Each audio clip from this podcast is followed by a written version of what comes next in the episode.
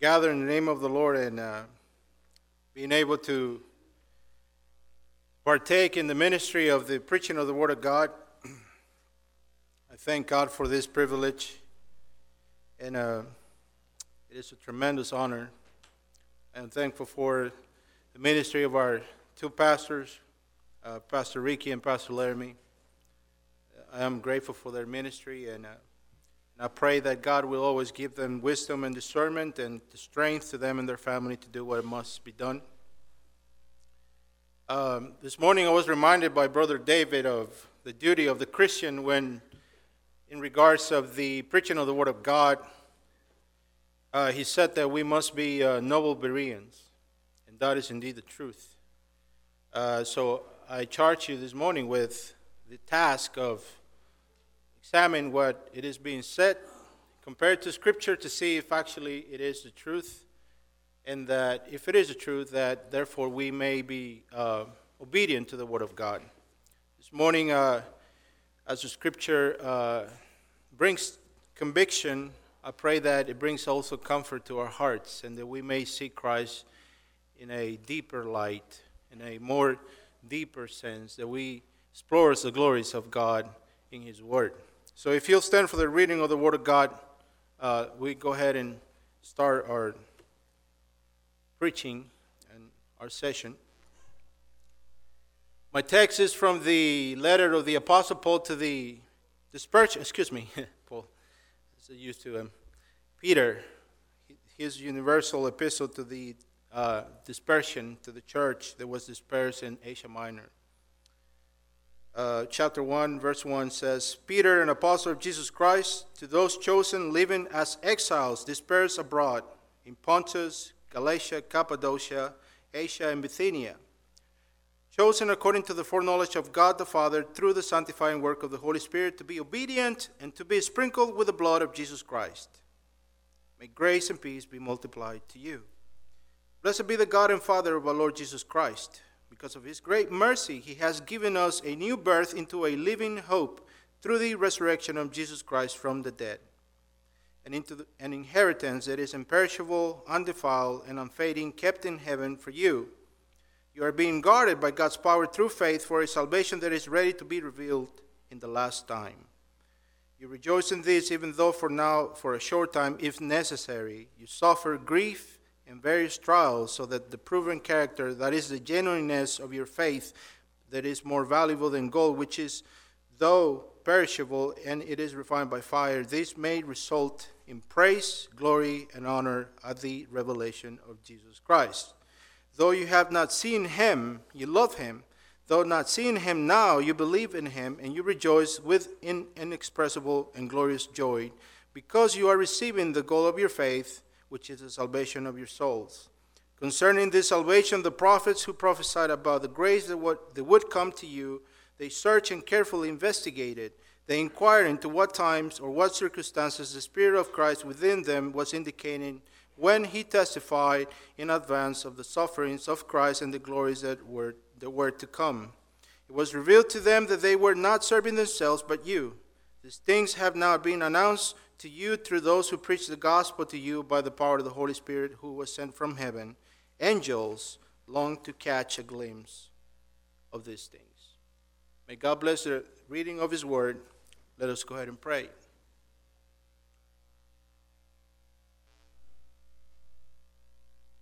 Our Father, we come before you this morning. Father, we thank you for your precious Son. Thank you, Father, that in him you have called us out of the domain of darkness and has set us in the kingdom of your beloved Son In him we have the redemption and forgiveness of sin. Father, I pray this morning that grace may be given to me. That I may be able, Father, to be faithful to your word. That our blessed Master may be portrayed to us in a deeper light. We may see him precious, exalted, high, and lifted up. Your church may be edified as an outcome of this, Father and that you will be done in our lives I pray that you will comfort those who are suffering and grieving right now, Father. I pray for those who have need this day. That the word, your word, may be of comfort. And I pray for those, Father, that are comfortable, that they may be shaken, Father. Pray that you will give them grace, that they may use every advantage that you have provided for them for the advancement of the kingdom. Thank you, Father, for every blessing. We give you praise and glory. We ask for your guidance. Open our hearts and give us ears to hear, Father. In the name of Jesus Christ, our Savior, we pray. Amen. You may be seated. Well, I want to concentrate in verses 8 through 12, but in order to provide a correct and immediate context to this passage, I first uh, find it necessary to remind us of some of the helpful facts about this epistle. For example, I want to speak to you real quick, just to pass through here. What is this letter? This letter is an is a epistle. What is an epistle? An epistle is a document given by a uh, by an apostle. Means that it's an authoritative document. It is given to the believers. This is doctrinal teachings. Uh, what it, that means is that these documents are given to us by the Holy Spirit by way of the apostles to give us a doctrinal instruction that is, our lives are to be brought in conformity to what is written, to the Word of God. They're not just suggestions for us, but they are actually doctrinal teachings. They're out to be obeyed. So it is important for us to understand what is it that we are reading. That helps the reader to understand the meaning and to comprehend what is being said. Now, in the historical context, right quick, just in passing through here, I want to bring to our attention we must understand the historical context of this letter. How is this letter comes about? Is it, it is agreed by many historians and theologians that this letter comes to us by way of the Apostle Peter around the year 64 AD. And the reason and the occasion for this letter is because there was a great persecution that ensued as an outcome of the Emperor Nero, the emperor of the Roman Empire in those days, accusing the believers of being the instigators of the great fire in the city of Rome. So, as an outcome of that, there was a great persecution uh, towards the believers. The believers were, were being persecuted from both ends. On the one side, we see the, the Jewish people were persecuting the Christian believers because they believe in this dead carpenter from Nazareth.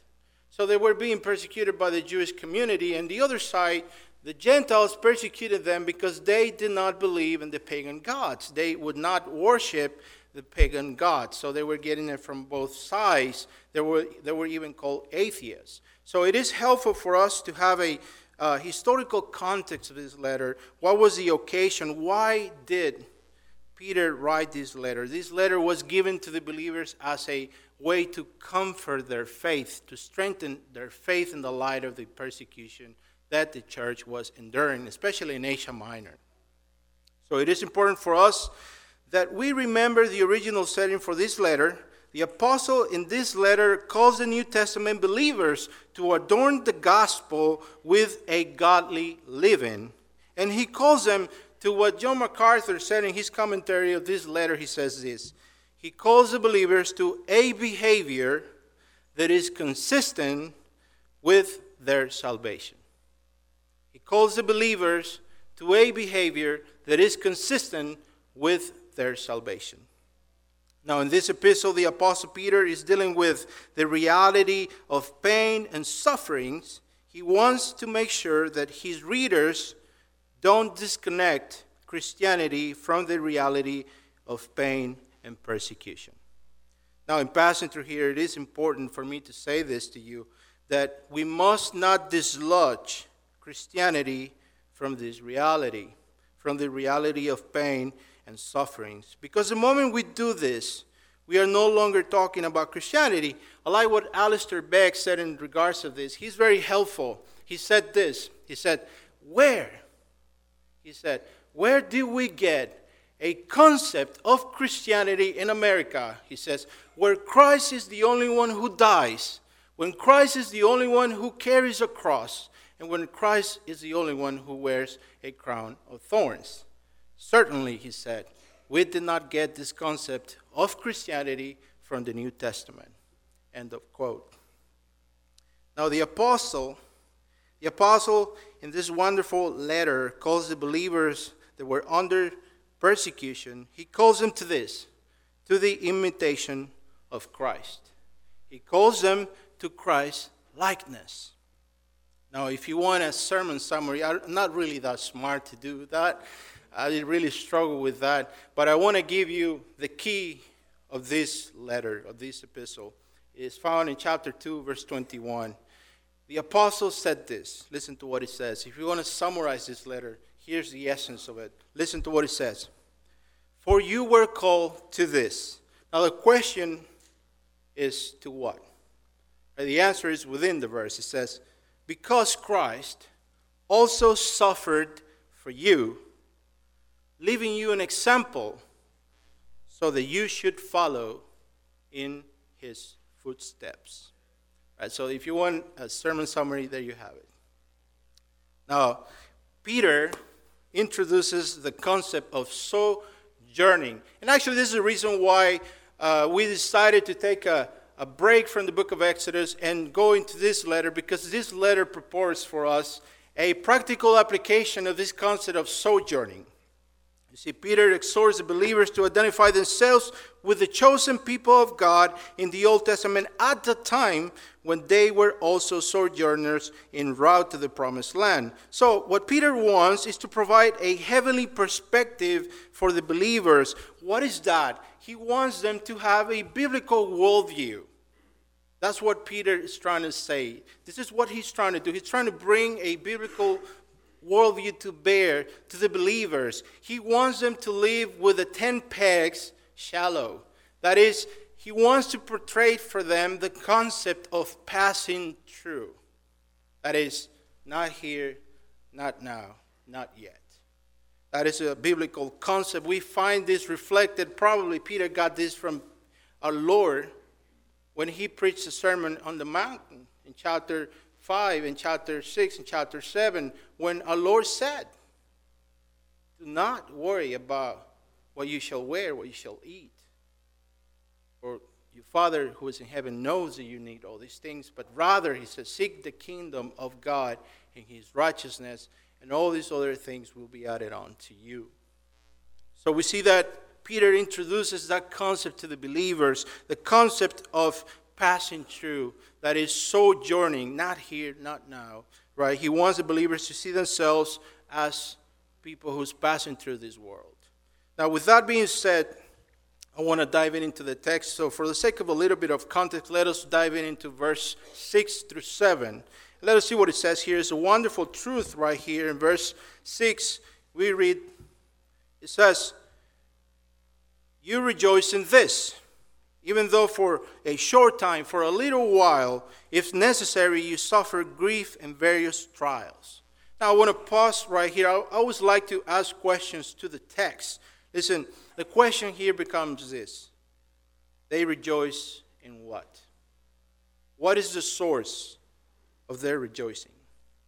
Right, we must understand this reality because Peter begins, if you go back with me to uh, verse 3, we'll find the reason and the answer to this question.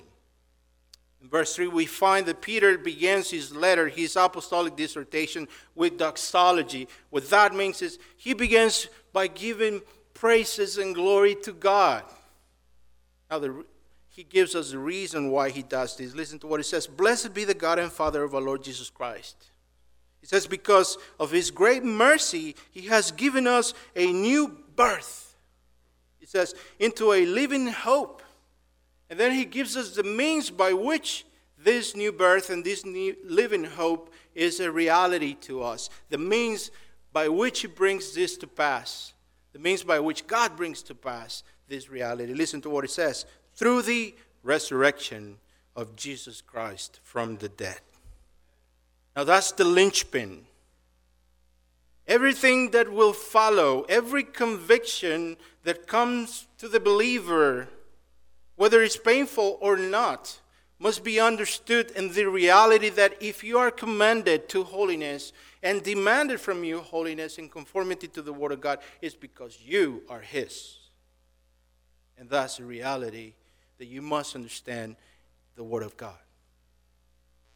So, in the light of this persecution that they are enduring, the apostle wants the believers to set their focus on the reality of their salvation, but above all, listen, above all, in the author and the finisher of their faith.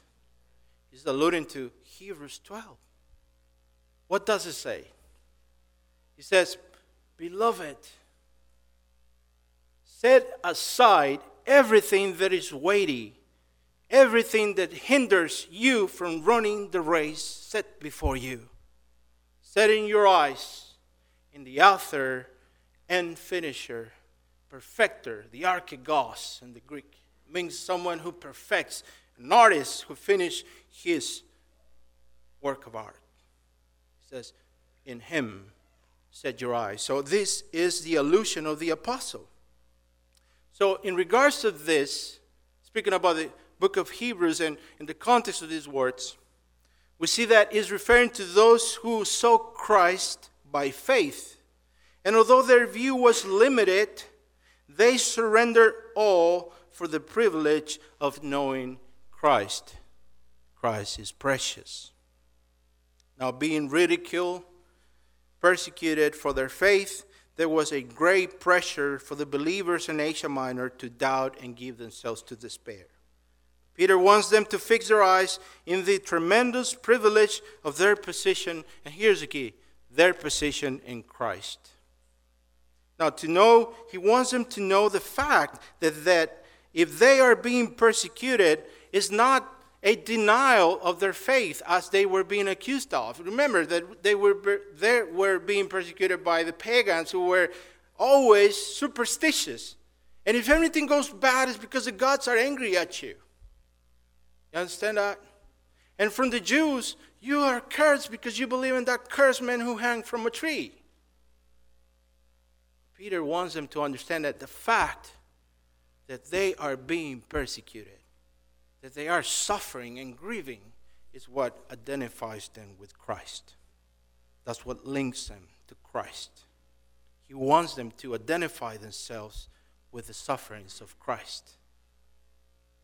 Now, he wants them to know that even if they lose all material possessions for the sake of Christ, he wants them to know that nothing can take away what God has given them in Christ. So he's moving them to a heavenly perspective. And that's why he says in verse 4, listen to what he says into a inheritance imperishable, undefiled, and unfading, kept on earth? No. It says, kept in heaven for you. Now, what follows in, chapter, in verse 5, and I'm just passing through here. Our pastor, our beloved pastor, already went through this, but I just find it so helpful. I can help myself. I'm like a kid in a candy store, you know. Wonderful line here. Verse 5. Listen to what it says.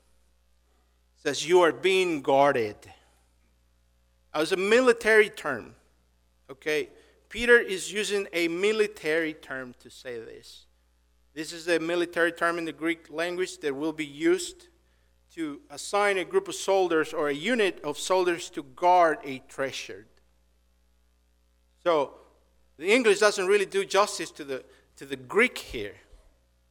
But in essence, a more adequate translation of this would say God is guarding you to the uttermost. You're being guarded by God's power. And listen to what it says through the means, it says, through faith for a salvation that is ready to be revealed at the last time. Now, in this passage, right quick, we find what is called in theology the doctrine of the assurance of the saints.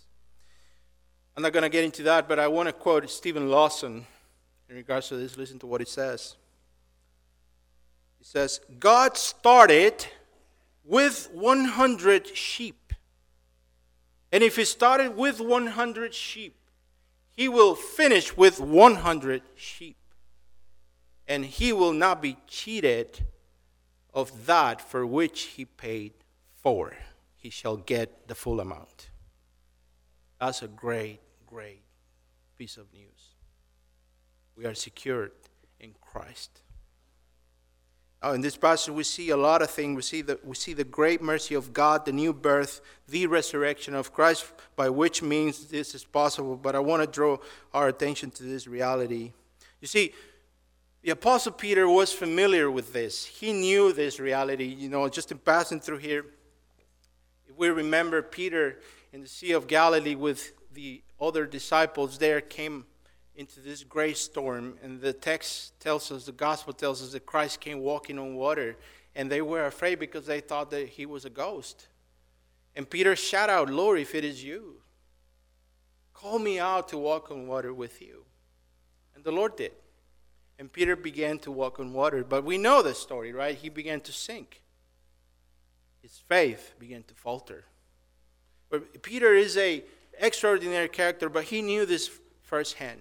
He began to falter. But imagine if faith was something, listen to this very carefully. If faith was something that we can muster out of our own strength, Peter was doomed because his faith was sinking. But yet we see our Master, our Savior, with all compassion, reaching out to him and pulling him in pulling him out, rescuing, fertilizing his faith. So Peter understood that faith is not the product of human strength, but is the product of God. So with that, we come to verse 7, and it says here that the sufferings of the believer have a purpose. It says, so that the proven character of your faith, that is the genuineness, the reality, that to prove that your faith is true, not to God, He knows that Understand that our trials, the sufferings in the life of the believer are not designed so that God may know if our faith is authentic. It's designed so that we may know this. That we may know when we are in the thick of the battle, when we are distraught and when we are down, is when we are strong. And that is not just poetry. It's not something that we just subject ourselves to and we just muster up ourselves. We are strong when we're weak. No, it is the reality of the true faith. Faith is made perfect in pain. So we see, therefore, that it says in verse 7 So the proven character of your faith may, that is more valuable than gold, though perishable, is refined by fire, may result in praise, glory, and honor at the revelation of Jesus Christ. I wish I can unpack that, but I must continue because I must get to my part.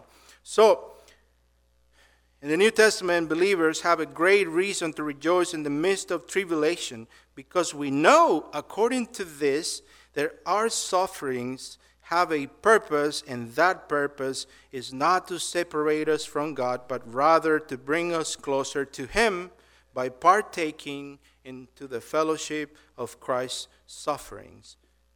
Being close to Christ is worth any pain and agony.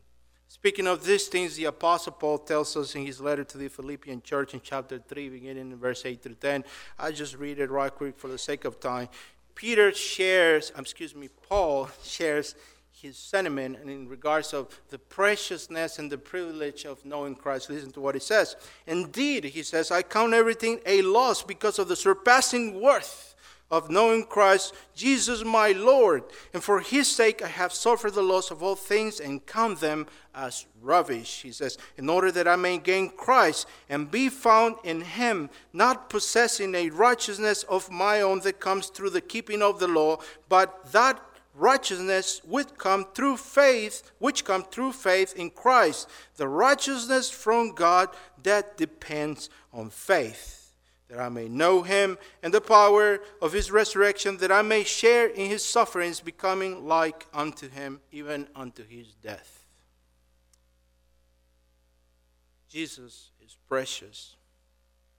This is a sentiment that the apostle shares with us.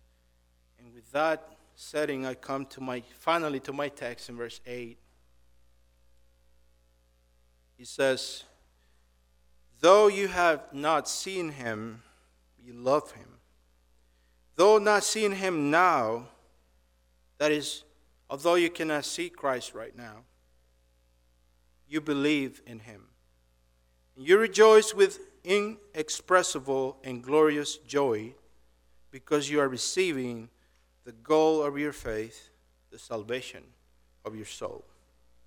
That's a wonderful, wonderful truth. Love for Christ, listen, love for Christ is a reality of salvation that is undeniable. Love for Christ is a reality of salvation that is undeniable. Now, what do I mean by that? For the heart that is truly regenerated, that is, the heart that is born again, Christ is precious. And anything that offends his majesty is abhorring for the believer. Amen, right, brother? You know that. I know you told me that this morning. The true Christian beholds the loveliness of Jesus through the eye of faith. And by his word, it is consumed. It is consuming for the believer. He can't have enough. This is indeed, listen, this is indeed the evidence of salvation, that He is precious. You see, He's not only the means for us to be saved, but He is all in all. One of the marks of a true believer, that is to say, the evidence that you are saved and are being saved. Let me explain that, just passing through here real quick. See, the scripture, this is where many get confused. The scripture speaks of our salvation in three dimensions. It speaks of having been saved, past, being saved, present, and will be saved, future. We have justification, sanctification, and glorification. We must understand this in three dimensions. We cannot just narrow down in one part because it's part of the package. So we see that one mark of the true believer is a passion for Christ and to know him through his word. And the apostle uses the prophets, the prophets as examples of this reality. Pay attention to verse 10. I'm going to get a little bit technical here, but I know I know you can endure it and this is for your profit. This is for you. It is good for you to know these things. Listen to what it says verse 10. Concerning this salvation, now you must understand that the term salvation in the context of this letter is interchangeable. It is actually a synonym for Christ. He is our salvation. So we can say, concerning Christ, concerning this Christ, concerning this Jesus, the prophets who prophesied about the grace that would come to you. Now, here's two words here the word search. He says, search and carefully investigate it. These two wonderful words. For example, the word used in the Greek language, and I remind you that the New Testament was written in the Greek language, is the word exerteo. The preposition ek increases the meaning of the word, it gives it more power. It means this to search with a passion to be consumed by this search. Nothing else matters. This is it. The pearl of great value. So these prophets were given divine revelation, although veiled, make this the consuming passion of their lives. Now, before you say amen to that, there's a flip side of that to us that I want us to understand. I'll get to that. Now, the other word, when it says carefully investigated, this is another word, is the word exeruneo. We can recognize the word ex and the word air there is the word for out of and work together compounds means out of a great effort, and to means to bring the magnified glass and take a look. We all done that before, right? When we were kids. Hopefully you didn't burn incense, right, with you know the sun and the magnified glass.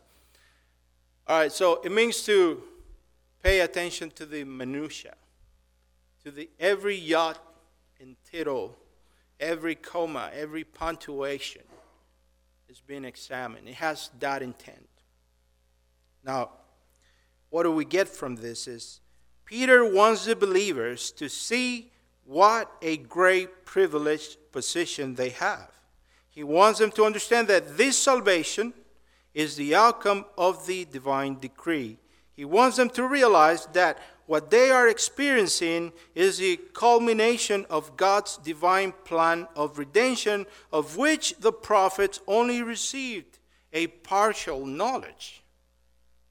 Now, if you've been into my class, you have heard me said this before. You see, you must understand that the gospel is not plan B. The gospel was always the plan of God. That is to say, the gospel, listen, is not the reaction of God to man's sin. The gospel is not the reaction of God to man's sin, but rather, the gospel is the reason for the world. It's not the gospel for the world, but the world for the gospel. See, Jesus Christ is the centerpiece of this gospel. So God, in His divine providence, allowed the fall of man so that He may display His glorious, His precious, and wonderful Son, so that He can redeem a people for Himself. So the prophets, by divine revelation, caught a glance of this salvation, but not the whole revelation. Nevertheless, it was enough, listen, it was enough to cause them to be consumed by it because they saw that it was worthy. So let us move on. Verse 11. Now it says, They inquired into what time what circumstances the Spirit of Christ that, that it was within them was indicating when he testified in advance. Greek word it says promartyrion, means to give testimony in advance. Testified in advance to the sufferings of Christ and the glories that would come. So the prophets in the Old Testament received a veiled revelation, but even though it was not revealed to them specifically. The time and the person, they did not have a full revelation. Even though that took place, they did not have a full revelation of Christ like the New Testament believers do. It was enough. Nevertheless, it was enough to set everything on the line because of this great hope, although they did not fully see it. You understand what that means? that even though they did not completely understand what were those things that God gave to them, it was enough to set them afire to seek, to study, to know Christ, to know who was this person, what times was this person to come. Now, this reminds us of the author of the Hebrews, right quick, chapter 11, verse 32 through 40. This is just so we we can capture the sentiment of this. Listen to what it says. Hebrews chapter 11, verse 32 through 40. Listen to what it says. And what more can I say? Now, this is the author of the Hebrews speaking of those who caught a glance of this living hope, of this coming Messiah, who just saw a vague picture of him. Listen to what it says of their faith. Listen. And what more can I say? Time is too short for me to talk about Gideon, Barak, Samson, Jephthah, David, Samuel, and the prophets. He says, Who by faith conquered kingdoms, administered justice, obtained promises, shut the mouth of lions, quenched the raging fire, escaped the edge of the sword, gained strength, being weak, became mighty in battle, and put foreign armies to flight. When women received their dead, they were raised to life again. Some men were tortured, not accepting release, so that they may gain a better resurrection, and others experienced mocking and scourging as well, bonds and imprisonment. They were stoned, they were sawed in two, they died by the sword, they wander about in sheepskins and goatskins, destitute, afflicted, mistreated. The world was not worthy of them. They wander in deserts and on mountains, hiding in caves, holes in the ground. All these were approved through their faith, but they did not receive what was promised, since God had provided something better for us that they would not be perfected without us. Now, from all this, I want to draw two inferences right quick in passing through here. Peter wants them to see themselves. Peter wants them to see themselves in the line with this great cloud of witnesses and know that if they suffer for that of which they only had a partial view, how much more it is expected from us who have a full revelation of Jesus Christ. And that is the flip side of that. Now, the second inference is this because of this testimony, we will be persecuted. And the sufferings is not out of step with Christianity. Sufferings is not out of step with Christianity. That means is Sufferings are part of the life of the believer. If somebody tells you, come to Jesus and he will fix your life and you will live your best life now, he's lying to you, to your face. That is not Christianity. Make room in your theology for suffering. Make room in your theology. Have your theology in place before suffering comes have your theology, have your knowledge of the sovereignty of God before the sufferings come, because it will come. It will come to you. Be prepared. Now, right quick to finish, let us pay attention in verse 12. It was revealed to them that they were not serving themselves but you. These things have now been announced to you through those who preach the gospel to you by the Holy Spirit from heaven. Angels long to catch a glimpse of these things. Now we must bear in mind that according to the apostle, if we are in Christ, we are in Christ because of God's election, bringing us according to his foreknowledge to a full revelation of his precious Son. To us who believe, he is precious beyond measure. To us who believe, he is precious beyond measure. Christ is precious not because we say so or because we assign any value to him. He does not derive his value from us, but he is precious, precious because he is intrinsically precious. However, the world does not see his preciousness because they can't. They are blind. But listen, but to us he has been revealed by the testimony of the Old Testament and the New Testament. The prophet the prophets served us by their testimony, so did the apostles. Of all people, listen very carefully. Of all people, we are the most blessed. We possess a privileged view of Christ. This one, and perhaps the greatest reason, listen, I do not believe in passing through here in reductionism because of this. What is reductionism? That is just trying to condense theology, trying to print the gospel on a penny for people. I don't believe it. You know why?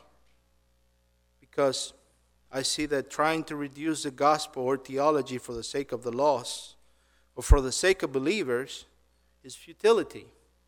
Because I can see in this passage that for those who are His, listen, for those who are His, He is precious, and they do not want short, they want more. If theology is boring, if theology is boring, it's boring only to those who are unregenerate. I'm sorry, but it's the truth of the text. If theology, what is theology? Theos, Greek word for God. Logi, for logos, the word of God. That is theology. So, the angels, in conclusion, they long to catch a glimpse. The Greek word epidumeo means to lust. Could be a sexual lust. It's an intense word. So, this wonderful piece of scripture begs us to ask the question why do angels be interested in understanding salvation? Or is that like saying how many angels can dance on a pin head, you know? I don't know the answer to that, but I can see this. First, angels are not redeemable. Angels are not redeemable. Search the scriptures. Nowhere says that angels will be redeemed. They cannot know redemption. Okay? Fallen angels are lost forever. They will not be redeemed.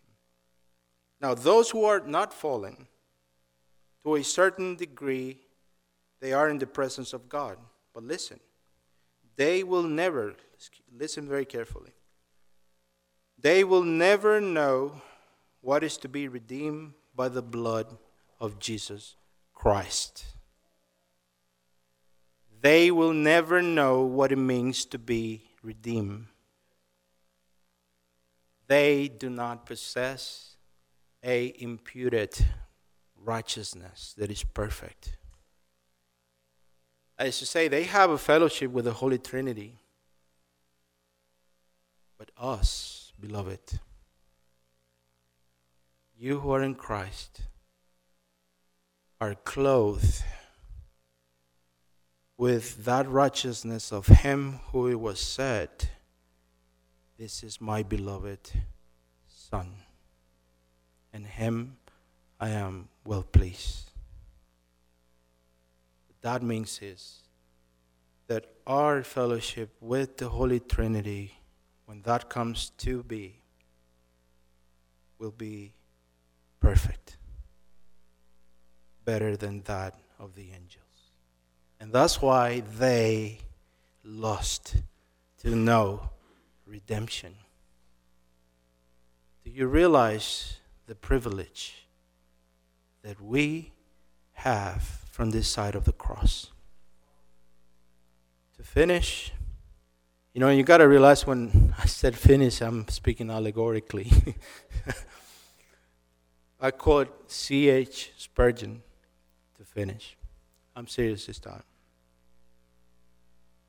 Listen to what the Prince of Preachers said. Does anyone suppose that he knows all about the gospel and does not need further hours of study, thought, and prayer? Poor, miserable fool, he said. Angels who are vastly superior to us in intelligence desire, desire to learn and to know more. There is no greater time spent. There's no such a thing like we already done did that. Okay? There's no such a thing. We already studied the doctrines of grace, soteriology, or justification. There is no such a thing as we already did done did that. The apostles called us all the time to study the scriptures, to repeat, repeat, and repeat. Don't buy into that mentality of the world. Christ said this to the Pharisees. He said, You study the scriptures because you believe that in them you have eternal life. But they are such who give testimony of me. And yet you will not come to me that you may have life. Let us pray.